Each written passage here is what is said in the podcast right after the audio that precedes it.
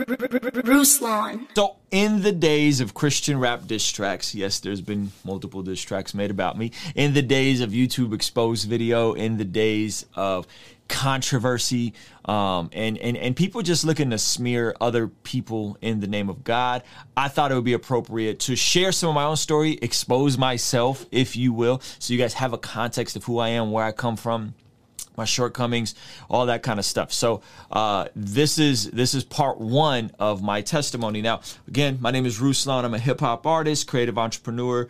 I've been a full time artist since 2015. Been really serious about YouTube probably for the last I don't know year.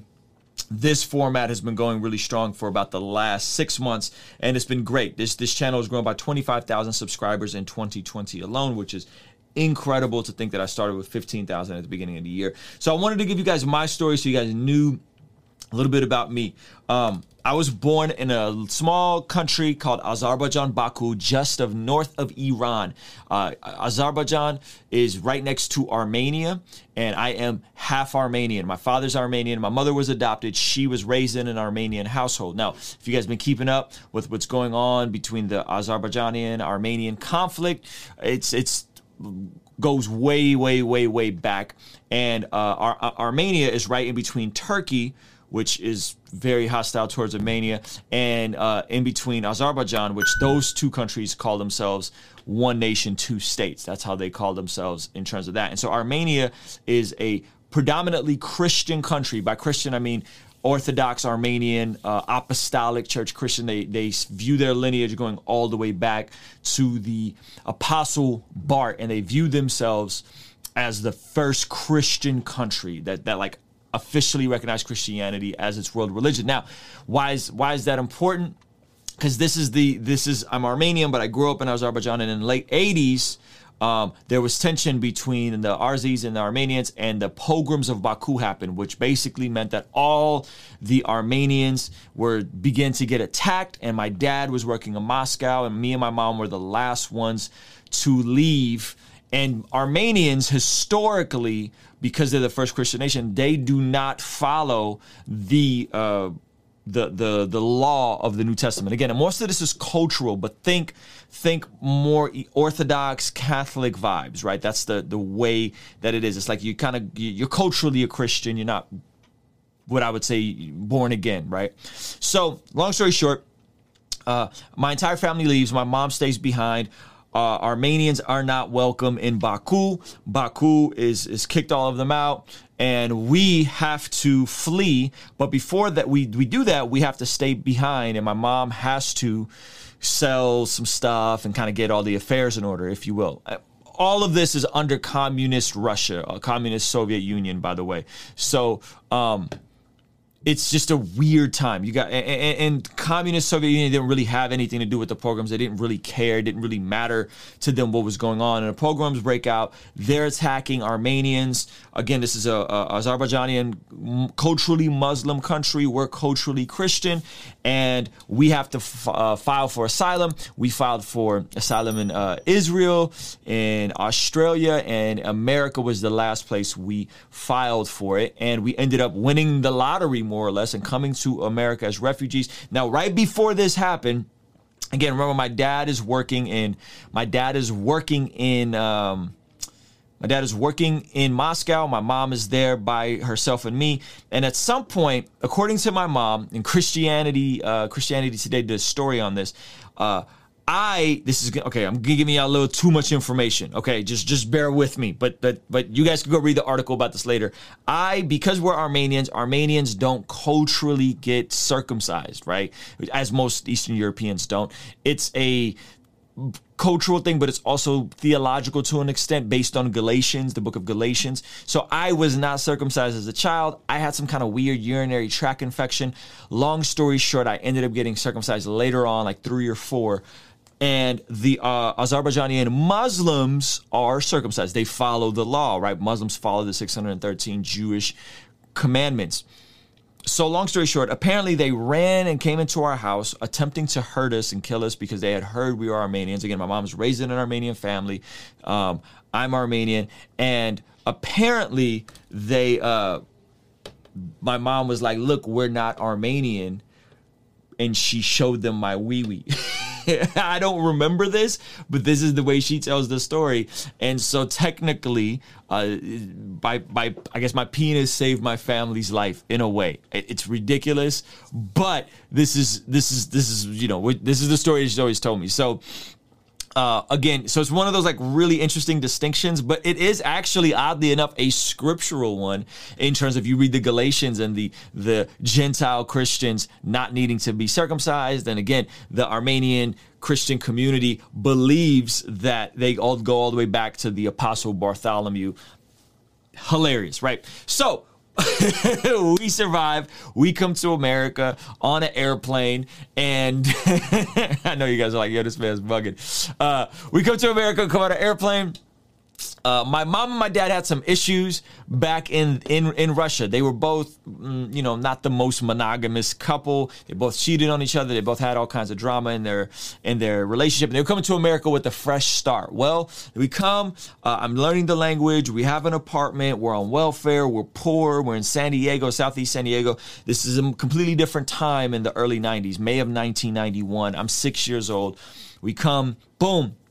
Uh, what happens is my mom stays in contact with her ex-boyfriend or her you know her side piece back in Russia and she wrote him some letters or a letter and like put kissy marks on it like with the lipstick. And before she had a chance to send it I discovered them as a 6-year-old thought that they were from my dad and brought them to my dad as like a oh look what mom did for you I couldn't read not to know that those were actually to her ex boyfriend. That was the straw that broke the camel. My dad then subsequently leaves, right? And uh, and and they split up. Now my dad leaves. He also was seeing someone else. He brings her out. He gets remarried. The whole bit my mom and my dad, I guess, were technically legally still married. And the way the immigration system worked is when we came to America, we were a part of the Armenian church. That was kind of who provided us resources, provided us community. My mom was extremely bitter towards the Armenian church. She thought that they completely failed her and and remarrying my dad uh, to my stepmom, who, by the way, me and my dad have a great relationship now. My, my stepmom have a great relationship now. Like, I'm good with everybody. I love everybody. We do holidays together. It's, it's fantastic. But um, yeah, I was definitely snitching at six years old. Uh, I think I carried that subconsciously. I think I. Um, I think I carried that subconsciously. I think I, uh, I, I, you know, w- felt guilty for it, felt ashamed for it, and you have this this weird transitional situation where my mom becomes really bitter. I'm like an altar boy at this like Armenian church, and uh, and and it just I'm just like confused because I hear a lot of resentment towards the faith, towards religion. And in the same process, uh, at one point, I, earlier on, I ended up getting exposed to pornography, super duper early. I'm talking like four or five years old. In America, while I was a part of this Armenian church, we were all altar boys. I ended up uh, getting assaulted, sexually assaulted by some other kids that were serving on the uh, the the Armenian altar boy situation, right? Meaning I, I, was seven or eight at this point. My dad's not in my in my life. He's he's then moved on. I don't really get to see him too often. My mom's telling my dad, Ruslan's no longer your son, and uh, and and you know we just weird stuff. And so these kids that I met that were also from Baku, that were also refugees, I was the youngest. They were like 13, 14 we met through church in the local community in the local area that we all lived in Normal Heights at the time i ended up getting assaulted so here i am uh, my mom hates the church i uh, I don't like uh, I, I I get shamed and ran through the mud and kind of made to be like the bad guy in this situation at like seven or eight, right? These kids are all older, 13 and 14. I was, you know, they, they, they literally, I remember the first time I had to be seven or eight, and they, someone asked me if I was gay. Right? Imagine asking a seven or eight year old is, "Are you gay?" Because of the the rumors that that perpetuated, and it was like in hindsight, like, "Yo, I was assaulted." Like these were older kids, these were teenagers who was like sexually assaulted me. So I'm carrying all this. I'm carrying probably subconsciously my my family's marriage falling apart. Uh, I don't. I'm not. A, I'm not American, right? So I'm, I'm still learning English. Uh, my my the, the, the church community has now ostracized me and my mom and uh, and and it's just, and I'm just a mess. Like I'm just a complete mess to the point where I'm full on atheist at this point. I'm I'm like at at, at the age of like 10, 11. I'm professing to be an atheist. Fifth, sixth grade. I'm really into gangster rap music. My first concert, I went to see the Chronic tour with Snoop and Dre in like 93, 94. Everybody else in my apartment complex is black. They're into hip hop. So I'm getting exposed to hip hop. And then later down the road, folks got saved in my apartment complex and uh, and, and that's when I first heard the gospel. And I'll get into that in part two. But the passage I really wanted to share with you guys, and this has kind of been my life verse. Uh, I, I, like to read passages and not just life verses, but this has kind of been my life verse that I've been sharing with you. Is like there's a lot of trauma, there's a lot of stuff, and, and I've gone through therapy, and I've done this thing called men's skills at my church, and you know, uh, have had time to heal, and I'm still healing. Like don't get don't get it twisted. This kind of stuff does does go with you, and it is important to address it as you get older um, because it does manifest in different ways, ways you don't even understand. But this is the passage I wanted to leave you guys with, and then I'll do part two probably later tonight. Um, so this is John chapter 10. And I, I, don't know, something about this passage just clicked for me. I knew the world was a dark place. I knew religion even wasn't that dope, right? But this passage here is Jesus, and he says, Truly, truly, I say to you, uh, he who does not enter the sheepfold by the door, but climbs in by another way, that man is a thief and a robber. But he who enters by the door is the shepherd or the sheep. To him the gatekeeper opens. The sheep hear his voice, and he calls his own sheep by name and leads them. When he has brought out all his own, he goes before them, and the sheep will follow him, for they know his voice. A stranger they will not follow, but they will flee from him, for they do not know the voice of strangers. This this figure of speech Jesus used with them, but they did not understand what he was saying to them. So Jesus again say, "Truly, truly I tell you, I am the door of the sheep." Now the sheep are humans in this situation, right? The sheep are humans, and, and, and Jesus is saying he's basically the shepherd. And then he says, check this out. He says, "All who came before me are thieves and robbers, but the sheep did not listen to them. I am the door. If anyone enters by me, he will be saved and will go in and find pasture. And then it says, The thief comes only to steal and kill and destroy. I came that they may have life and have it abundantly. I am the shepherd, the good shepherd, who lays down his life for the sheep. He who is a hired hand and not a shepherd, who does not own the sheep, sees the wolf coming and leaves the sheep and flees, and the wolf snatches them and scatters them. He flees because he is a hired hand and cares nothing for the sheep.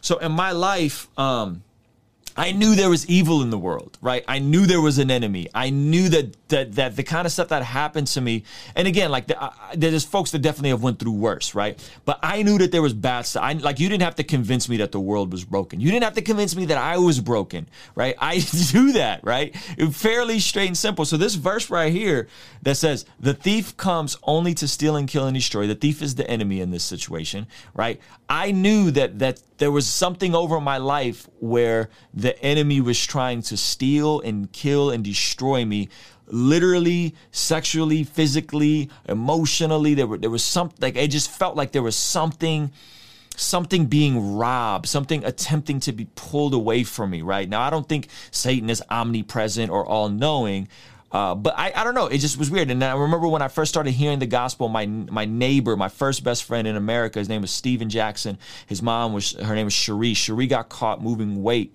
Uh, again, San Diego was a much di- different time, and she did some prison time, and she came out radically saved and converted. Our whole apartment building gets saved except me and the other immigrant family, the other Armenian family, and they, literally the entire building just started telling me, "You're going to do things for the Lord one day. You're good." This is like six years before I was saved. You're going to do great things for God. God. You're going to do things for the Lord. You're going to do great things for God, right?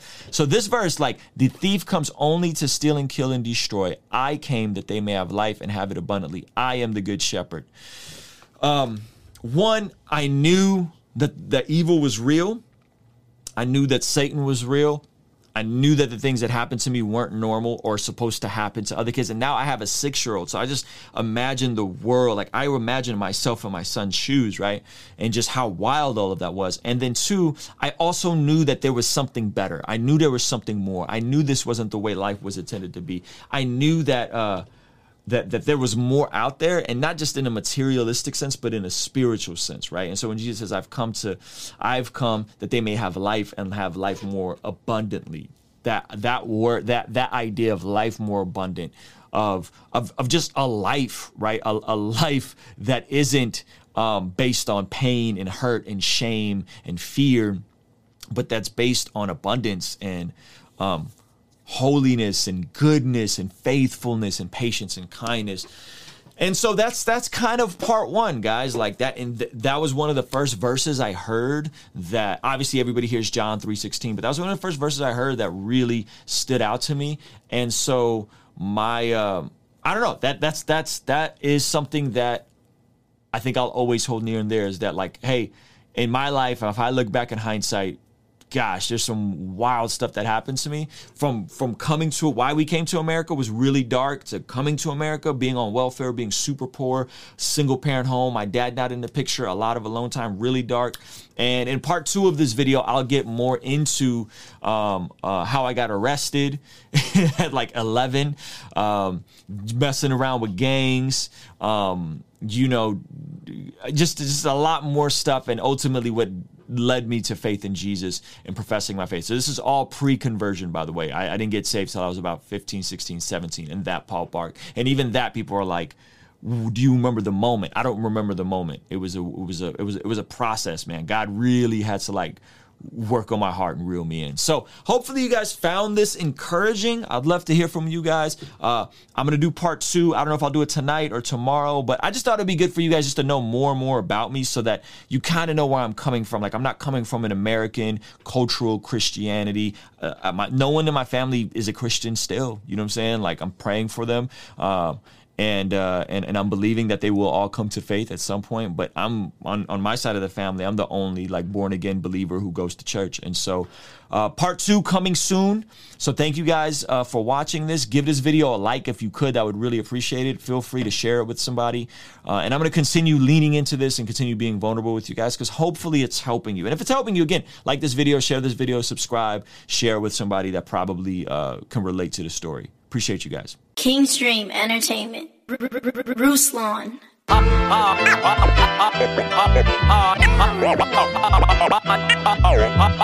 yes. Ah, yes.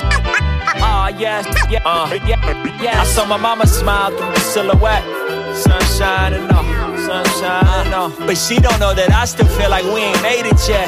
No, I ain't lying at all. I ain't lying at all. I remember walking back from grocery stores and she would carry me sore. Muscles didn't